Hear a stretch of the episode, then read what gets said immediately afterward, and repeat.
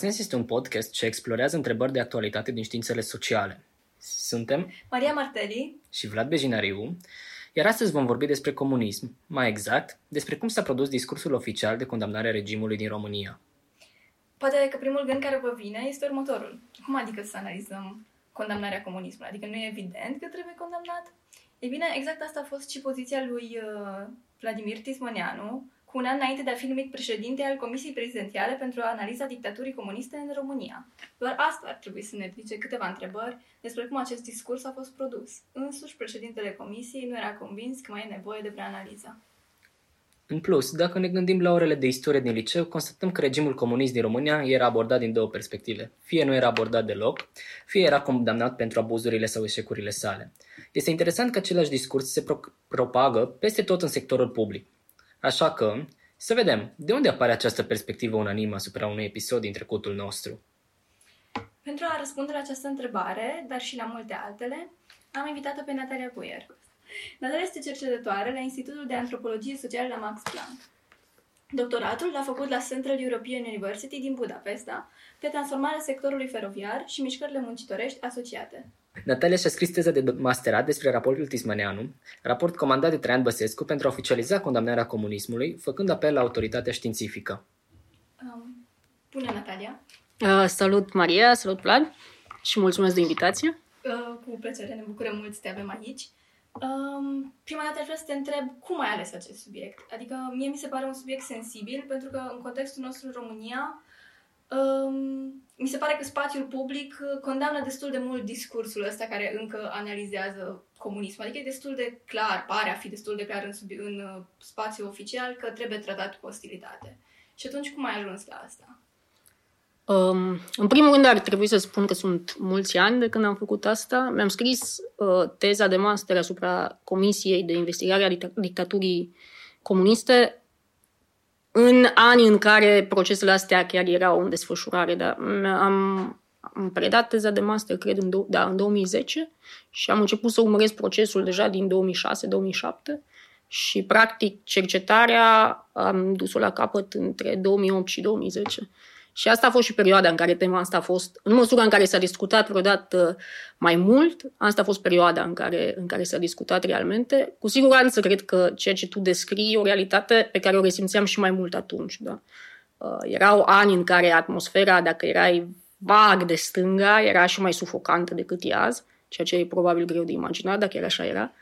Um, și era pur și simplu o perioadă în care uh, Raportul se, se făcuse public, raportul comisiei se făcuse public și evident toți cei care ne situam la stânga vag eram interesați de asta pentru că raportul ăsta pretindea să fie o istorie oficială a comunismului românesc.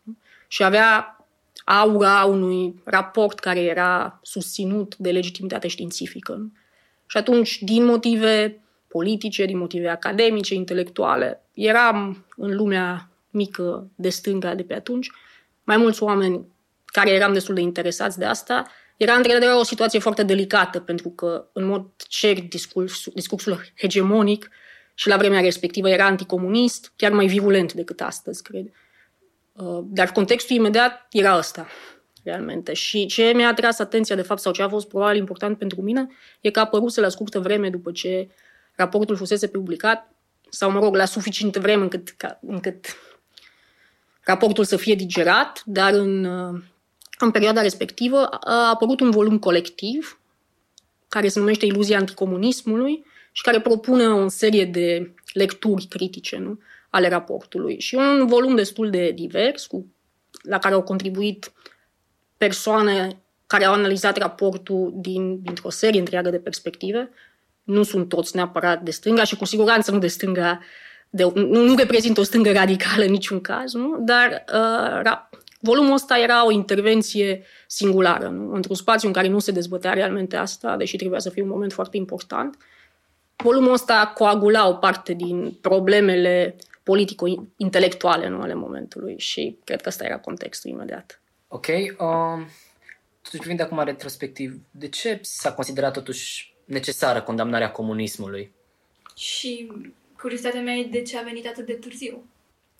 Um, ok. Întrebarea asta trebuie nuanțată într-un fel.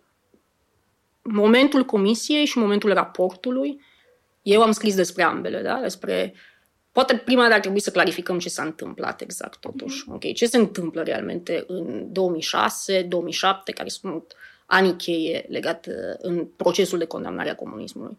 În 2005, președintele Traian Băsescu e forțat, practic, și tras din nou la răspundere de către societatea civilă s-au împins în direcția condamnării oficiale a comunismului. Asta nu e un proces tardiv, pentru că momentul în care se înființează comisia e într-un fel un punct culminant a procesului de uh, revendic- în procesul de revendicări ale societății civile. Nu? Și timp de mai bine de 20 de ani, diverse organizații, cum era pe vremea respectivă Alianța Civică, GDS-ul, uh, impulsaseră nu? un sau împinseseră înainte un proces de condamnare a, a comunismului, care avea diferite componente. O parte importantă, desigur, era solicitarea unei legi a lustrației și în momentul respectiv Traian Băsescu, care urmează să candideze din nou la alegeri, nu e împins în zona asta de condamnare oficială a, a comunismului. Practic, în momentul inițial, e o formă de, de a-l forța pe el să se poziționeze în raport cu trecutul comunist. Și în urmă unei scrisori deschise, Traian Băsescu spune la vremea respectivă, domnule, eu nu pot să condamn comunismul așa când vine mie, nu? Dar dacă îmi dați mie date exacte, dacă vin cercetătorii și zic, sigur, așa a fost trecutul, în mod cert așa ne zic datele, eu îl condamn. Da?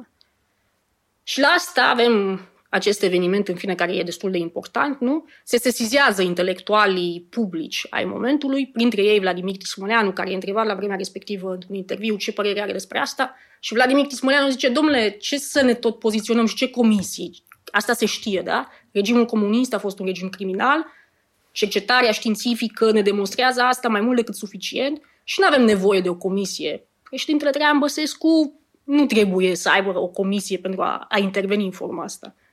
În același timp, ce zice el e, și asta e ceva ce nu trebuie să uităm, dacă s-ar face o comisie, da, n-ar trebui cineva nu, care să aibă statura, statura lui Elie Wiesel pentru a fi președintele acestei comisii. Asta e un lucru important, să nu uităm asta. Da?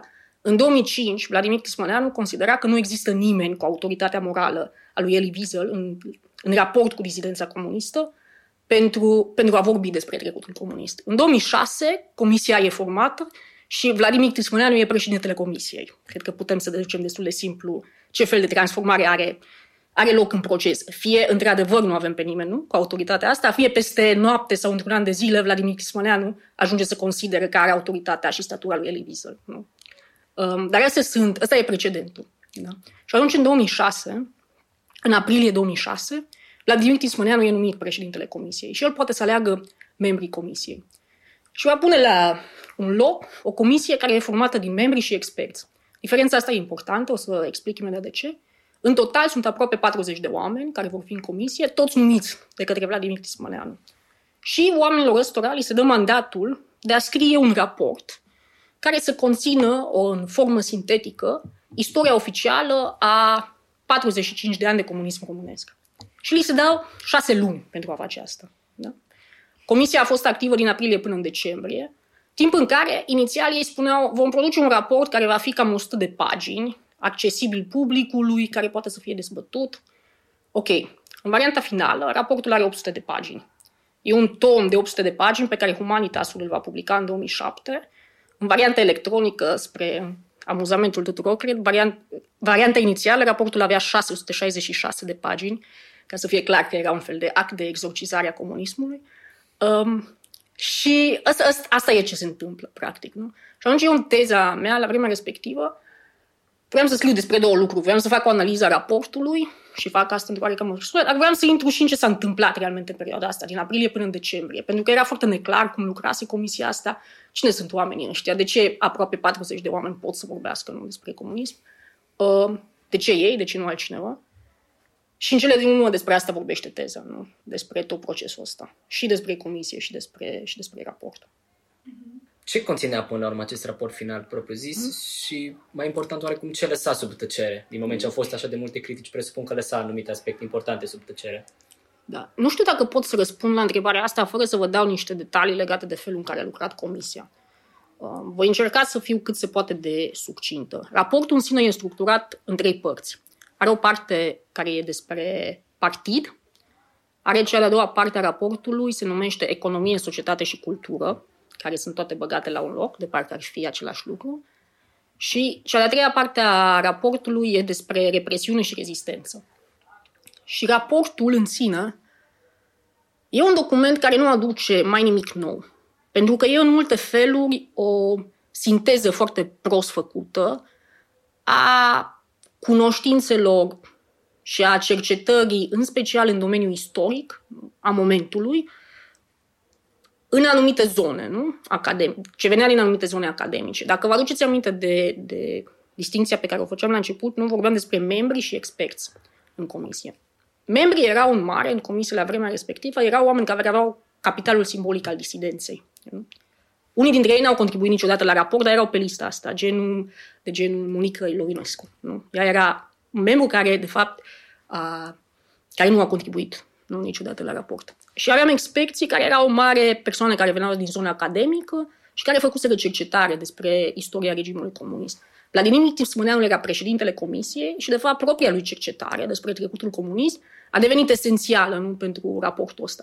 Și atunci, prima parte, care e despre partid, e dominată în întregime de paradigma în care lucrează Vladimir Tismăneanu. Nu? E o istoria partidului scrisă în cheia paradigmei totalitare. A doua parte e mult mai eclectică și acolo sunt tot felul de lucruri care au și teme care au fost abordate. Se scrie, din nou, se scrie, despre unele teme se scrie foarte prost, despre altele se scrie mai bine. De exemplu, sunt părți despre politica de natalitate a regimului Ceaușescu, care sunt mai bune. Sunt părți despre minorități. Uh, partea despre minoritatea maghiară e destul de interesantă. Este o parte care așa e destul de bună despre, um, ne, uh, despre um, religiile neoprotestante în perioada comunistă. Sunt alte părți, da? și ultima parte e despre represiune și rezistență.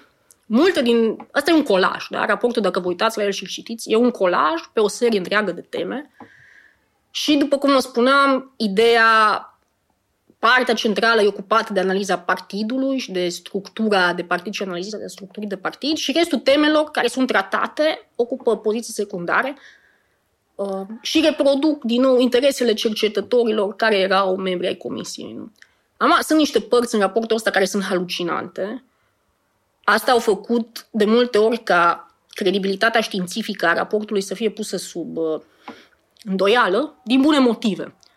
Există părți care sunt, nu respectă nu, standarde minime de, ale discursului științific, părți care sunt extrem de uh, melodramatice. Nu știu, să vă dau un exemplu, este o parte în care se vorbește despre pușcările comuniste, nu? Și unde Patosul atinge niște culme ale, nu știu, se vorbește despre cercurile iadului, despre exorcizare, despre ce vreți voi, da? Dar unele, unele din părțile astea au fost scrise de către membri ai comisiei, nu? Care aportau raportului ăsta nu cunoștințe științifice realmente, ci se considera că puteau contribui la raport în, în, în lumina propriei lor experiențe personale. Nu?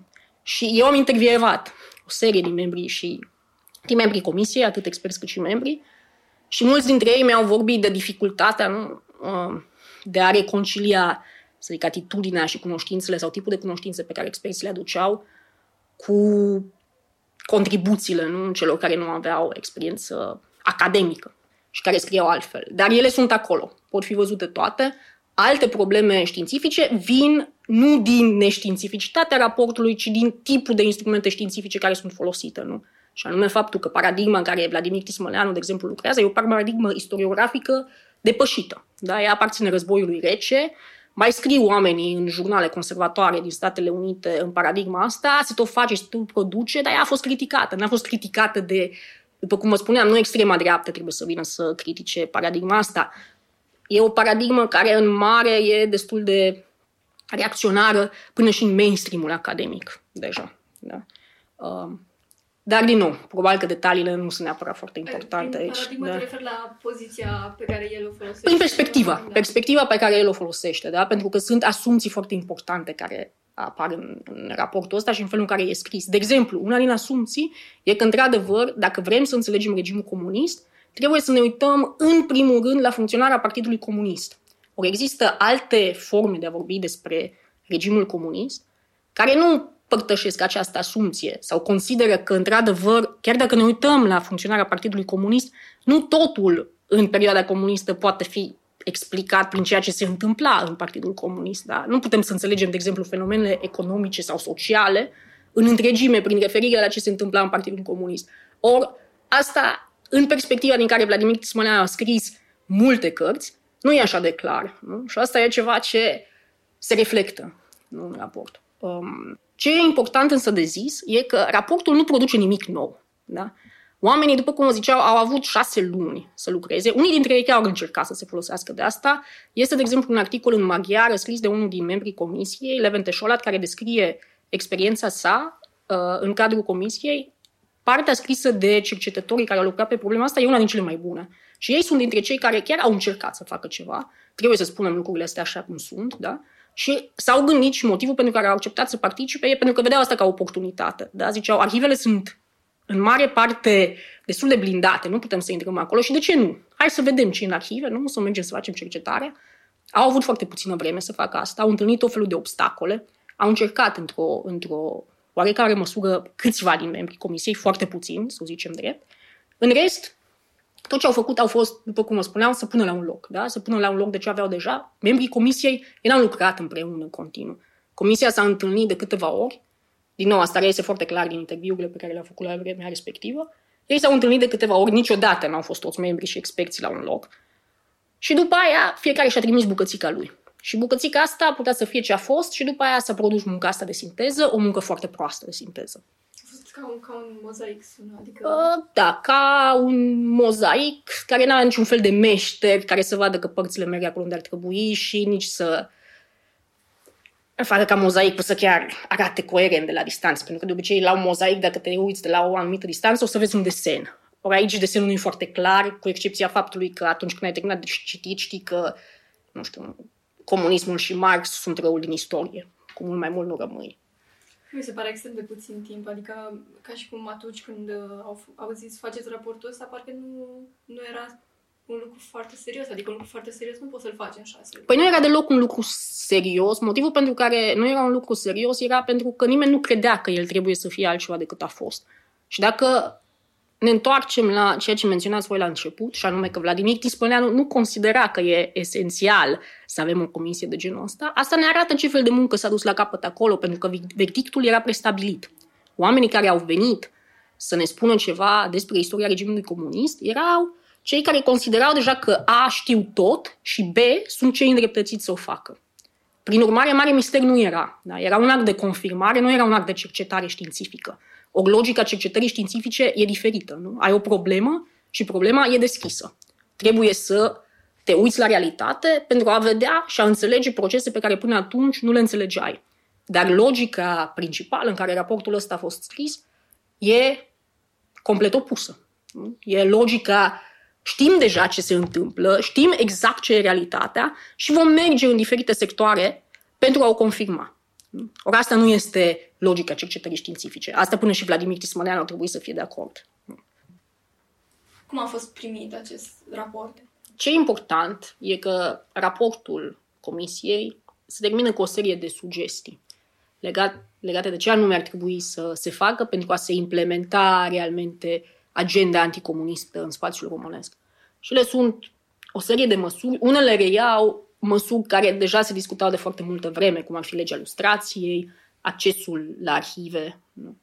Sunt și alte măsuri ce vin direct din logica comisiei și a celor care aveau mize mai mari în comisia asta. Astea sunt în special măsurile de pedagogie, dacă vreți. La vremea respectivă se, se lucra destul de activ la posibilitatea de, de înființare nu, a unui muzeu al comunismului. Uh, era vorba și despre manuale, nu despre cursuri alternative, eventual în care să se predea istoria comunismului, cum ar trebui să se facă asta. Ba, e și un manual și manualul ăsta, în fine, e halucinant și manualul, dar um, erau tot felul de inițiative. Nu? Și inițiativele astea aveau mize reale pentru că veneau cu bani real, da? cu instituții reale. Din ele n-a rămas foarte mult. Deci raportul în mare a avut o perioadă în care la Institutul, Institutul de Investigare a și Cercetare a Comunismului sub, când, în perioada în care Vladimir Tismoneanu era președintele instituției, a ajuns destul de multe resurse, nu? Și asta a însemnat ceva. După aia, mai târziu, în fine, a fost acolo o luptă destul de importantă între diversi, diverse facțiuni ale anticomunismului românesc, nu în special între Vladimir Tismoneanu și Marius Oprea, sunt o fel de lupte interne. Nu? Cert e că președintele comisiei și o parte din oamenii ăștia care erau înfiți instituțional au pierdut o parte din puterea pe care o aveau și steaua le-a cam apus. Nu? Și pe fondul, în fine, transformărilor ăstora a venit o altă generație de anticomuniști care controlează nu, o parte a spațiului instituțional, care sunt sau reprezintă direcții și mai nefericite decât alea pe care le aveam deja. E o turnură ultra-ortodoxistă nu? în anticomunismul românesc, ultranaționalistă. Um, așa că, în ciuda ceea ce, în ciuda temerilor lui Vladimir Tismăneanu, o bună parte a antisemitismului și a ultranaționalismului nu a venit din zona criticilor raportului, ci din zona celor mai fervenți anticomuniști. Da? Să nu uităm asta. Dar, uh, pe lângă luptele astea interne și de câmp, raportul și recomandările directe ale raportului nu au avut impactul care se dorea. Asta trebuie să o spunem, nu? Și în special pentru că toată treaba comisiei a avut mereu un statut legal foarte incert. Niciodată nu s-a prea știut, adică ce să, ce să facem cu asta, dincolo de, dincolo de intervenții simbolice, nu? Sigur, um, asta e la un nivel imediat, dacă vreți, nu? Doar că ceea ce se întâmplă cu raportul și, de fapt, principalele propuneri ale raportului, tot ceea ce e spiritul raportului, supraviețuiește în multe alte feluri în spațiul public românesc. Nu? Într-un fel, um, viziunea mea, pe care nu, nu cred că nu mi-aparține mie în mod exclusiv, dar perspectiva pe care eu o împărtășesc cu alții e că anticomunismul nu mai are aceeași virulență, nu? Pe care o avea, nu mai are nici aceeași putere pe care o avea anterior. Însă a suferit o felul de mutații. Și mult din ceea ce era logica anticomunistă se poate întâlni acum în alte tipuri de discursuri.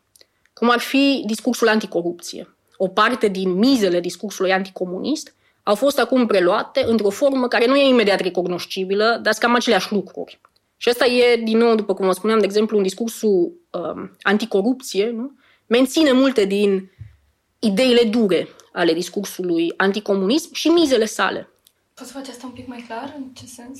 Uh, da, în primul rând, discursul anticomunist, uh, la fel ca discursul anticorupție, atribuie problemele momentului prezent comunismului mai degrabă decât capitalismului. Și asta e o miză, asta era ideologic una din mizele cele mai importante nu? ale raportului și ale muncii comisiei să ne spună că ceea ce suferim în prezent nu se datorează exceselor economiei de piață, nu se datorează capitalismului, nu se datorează violențe, violenței intrinsece a societății contemporane, nu, nu. Se datorează faptului că avem un capitalism incomplet și se datorează faptului că în continuare suferim de comunism. O miza asta e aceeași miză pe care și discursul anticorupție o are în multe feluri. Da? Când în loc să ne uităm să înțelegem care sunt structurile economice și sociale care produc problemele României în momentul de față, um, ne uităm la generalități și ficțiuni ideologice legate de comunism, nu? facem cam acel, același tip de muncă. Cred că de asta e foarte, foarte bine punctat, mai ales că ne aduce mult mai mult în momentul prezent la faptul că în ultimii ani au fost multe proteste pe tema da, asta. și chiar mi se pare, dacă stăm să urmărim discursul principal acestui mainstream intelectual, care majoritatea la noi fiind de dreapta, mi se pare foarte interesant exact acest fel de a reduce orice eveniment, inclusiv spuneam la un moment dat de, erau vremuri foarte grele de a fi vag de stânga. Da. Și acum există acea tendință de a lega orice manifestație, chiar dacă este un pic sau măcar ca un pic ca o idee de de stânga, de a lega de un trecut comunism și atunci prin această legătură evident este clar condamnat și atunci până la urmă raportul are această autoritate de a condamna aproape orice atâta timp cât e redus la comunism? Raportul în sine nu are, dar ideea e tocmai că raportul aparține unui spațiu mai larg, nu? De, care conține tot felul de forme de a interveni, unele prin excelență intelectuale, simbolice, altele mult mai clar politice, altele de resurse, nu? Și ideea e că raportul e doar o formă în care o anumită viziune asupra lumii se propagă. Și autoritatea discursului anticomunist, după cum vă spuneam, e în continuare foarte prezentă. E o carte care a apărut de curând. Um, eu nu sunt singura care, în niciun caz nu sunt singura care a cercetat tema asta și sunt alții care au făcut-o mult mai bine și mai profund decât am făcut-o eu. De curând a apărut la editura Tact o carte scrisă de către Florin Poenaru, unde el vorbește mult despre forma în care ne raportăm la trecutul comunist, vorbește despre două teme foarte importante. Una e felul în care au fost instrumentalizate arhivele securității, asta e foarte interesant, și vorbește și despre legătura, nu atinge și tema asta, legăturii dintre discursul anticomunist și um, discursul anticorupție. Nu? Lucrurile nu sunt foarte îmbucurătoare în România în momentul de față și cei care speram că o parte din discursul anticomunist va mai muri, suntem în mare destul de triști, pentru că, după cum vă spuneam, constatăm că și dacă, și dacă își pierde din vigoare, da, și dacă oamenii care erau cei mai proeminenți uh, proponenți acestui tip de discurs nu mai au puterea pe care aveau înainte, discursul ăsta a rămas foarte puternic la, la nivel popular. Nu? E ceva sinistru atunci când ai tineri nu? În, protestând împotriva situației curente a României, strigând ciuma roșie. Da? Ăsta e un slogan fascist, să fim clari. Dar când tinerii din România strigă într-o piață ciuma roșie, asta e, e o victorie anticomunismului și o victorie anticomunismului care ne arată foarte clar că anticomunismul nu e doar un produs de dreapta, e un produs de dreapta care ne amenință cu prezența reală a extremei drepte. Da. Și în sensul ăsta, ecourile raportului Tismăneanu, ecourile, ecourile procesului de instituționalizare a memoriei anticomunismului sunt foarte vii și sunt cu noi. Da. Are aceeași legitimitate discursul anticomunist uh, pe care o avea acum mulți ani. Nu știu realmente ce să zic la asta. N-am, tema asta n-am mai cercetat-o, să zic, cu aceeași rigoare nu? cu care m-am ocupat de problema comisiei acum destul de multă vreme. Um, eu aș spune că nu, dar în același timp insist că nu trebuie să aibă aceeași vigoare pentru a avea efecte foarte insidioase. Nu?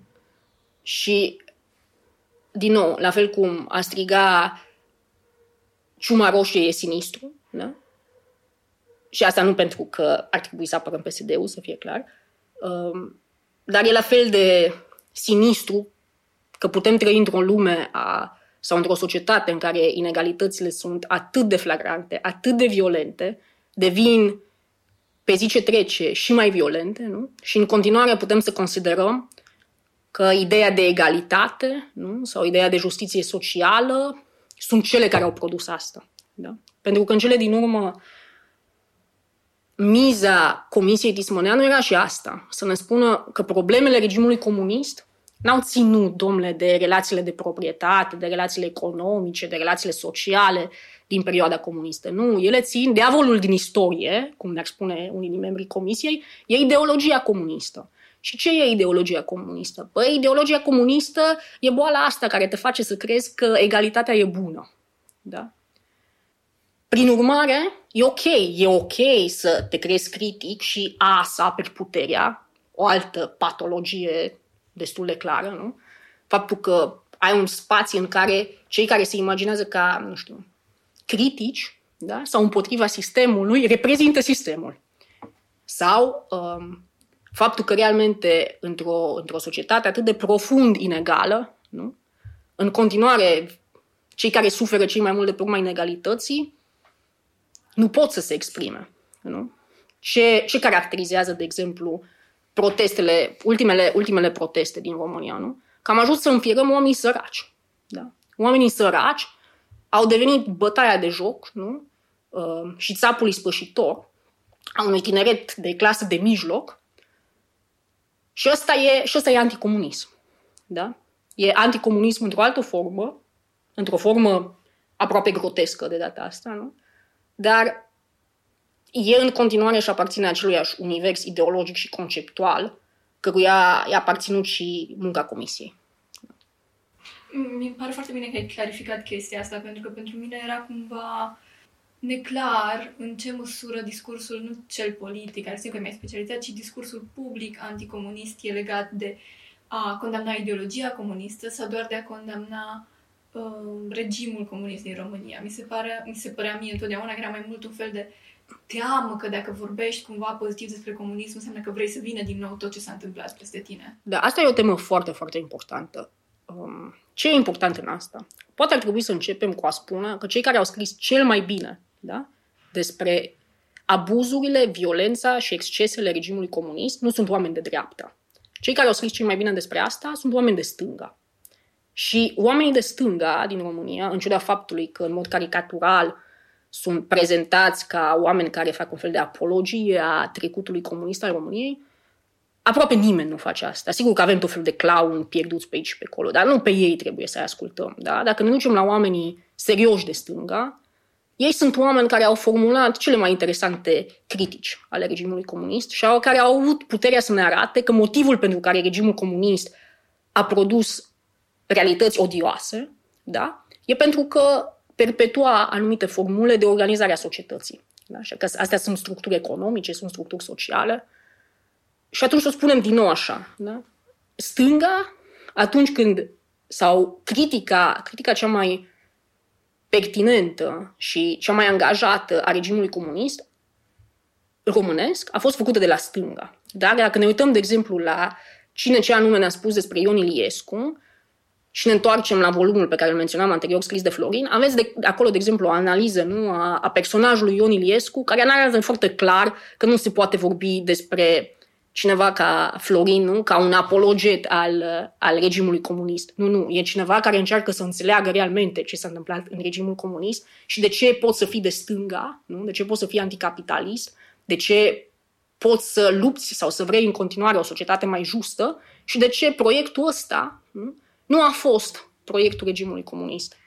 Acum mai e aici ceva important, că, sigur, asta e o înțelegere foarte clară, nu? Majoritatea oamenilor de stânga care nu sunt debili, nu? vor spune asta, vor spune ceea ce a fost regimul comunist, nu e ceea ce noi vrem, nu a fost un regim cu adevărat comunist, în sensul în care noi înțelegem comunistul, comunismul, nu? Nu a fost un regim cu adevărat egalitar, etc. Ceea ce ne spune dreapta, nu? E, păi, da, de motivul pentru care regimul comunist a arătat așa e pentru că era în spatele lui o ideologie, nu? Și sigur, viziunea dreptei e că ideologia asta a fost aplicată mecanic și a funcționat.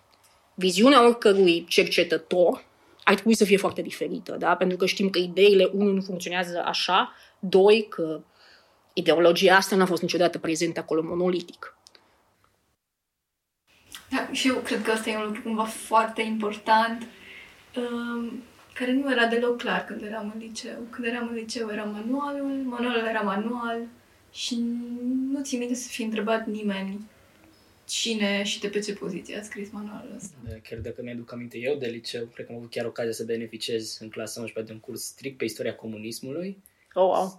Da, în care am vorbit... Ai trebuit să-ți iau un interviu. Da, în care am vorbit mai mult dacă stau să mă gândesc despre așa, puțin despre Revoluția Bolșevică, mult despre KGB și despre da. alte forme care nu-ți dau imagine neapărat bună, și da, uh, am primit un... Cred că cel volum de care menționai tu, știu că am un manual în care, evident, registrul era un preponderent negativ, era o atenție foarte mare acordată și asupra dizidenței, nu neapărat dizidențe intelectuale, deși dacă mă gândesc, ei erau care erau trecuți primii la dizidențe, doar mai târziu alte forme. Dar, sincer să fiu, despre mișcări muncitorești și despre greve, deși ar fi un interes personal al meu, nu a vorbit nimeni și nu sunt amintite deloc în acel curs de istoria comunismului pe care l-am făcut.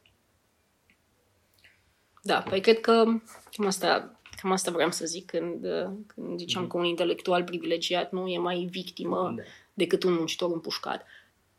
Mulțumim foarte mult pentru discuție. Eu vă mulțumesc. Eu uh. cred, că e o discuție foarte necesară, poate, uh, poate un pic întârziată, dar poate nu e niciodată prea târziu să reiei trecutul, să rediscuți cum a fost reprezentat, cine l-a reprezentat și cum, cum exact s-au întâmplat lucrurile astea. Adică dacă acum uh, spațiul public e încă destul de ostil discuțiilor de stânga, uh, e încă necesar să discutăm măcar să vedem cum s-a ajuns un pic la poziția asta. Da, păi pentru a termina pe o notă optimistă, totuși, poate, Spațiile astea rămân în continuare spații de nișă, dar cred că felul în care vorbim despre anumite probleme sau o anumită muncă de bază, nu doar că a fost făcută, ci consecințele ei se și resimt. Printre altele, în inițiative de genul ăsta. În episodul de astăzi am vorbit despre discursul anticomunist și mai exact despre Comisia Prezidențială pentru Analiza Dictaturii Comunismului din România, care a fost alcătuită în 2006 la ordinele președintelui de atunci, Traian Băsescu, și în principal despre produsul acestei comisii, raportul care este cunoscut astăzi uh, sub numele de raportul Tismăneanu. Um, acesta, Vladimir Tismăneanu, fiind cel care, fiind președintele comisiei, dar și cel care a fost vocea oficială a tuturor membrilor din cadrul acestei comisii. De asemenea, am analizat ce conținea raportul, dar și felul în care acesta a fost receptat, atât în mediul politic cât și în mediul academic. Nu în ultimul rând, am încercat să observăm felul în care discursul anticomunist persistă în ziua de azi în forme diferite, făcând o analogie între acesta și discursul, anticorup- discursul anticorupție atât de uh, familiar în zilele noastre. Ați ascultat podcastul Contrasens. Mulțumim că ați fost alături de noi. Invitatul în acest episod a fost Natalia Buier. Mai multe despre proiectele ei puteți să le găsiți pe pagina Institutului Max Planck. Acest podcast este susținut de Facultatea de Sociologie și Asistență Socială, Universitatea Babeș-Bolyai. Episodul în această săptămână a fost produs de Vlad și Maria. Compoziția muzicală și masterizarea e făcută de Kind Studios. Așteptăm părerile voastre sau orice întrebări ați avea la contrasensaron.mail.com Curând? Pe curând! Pe curând!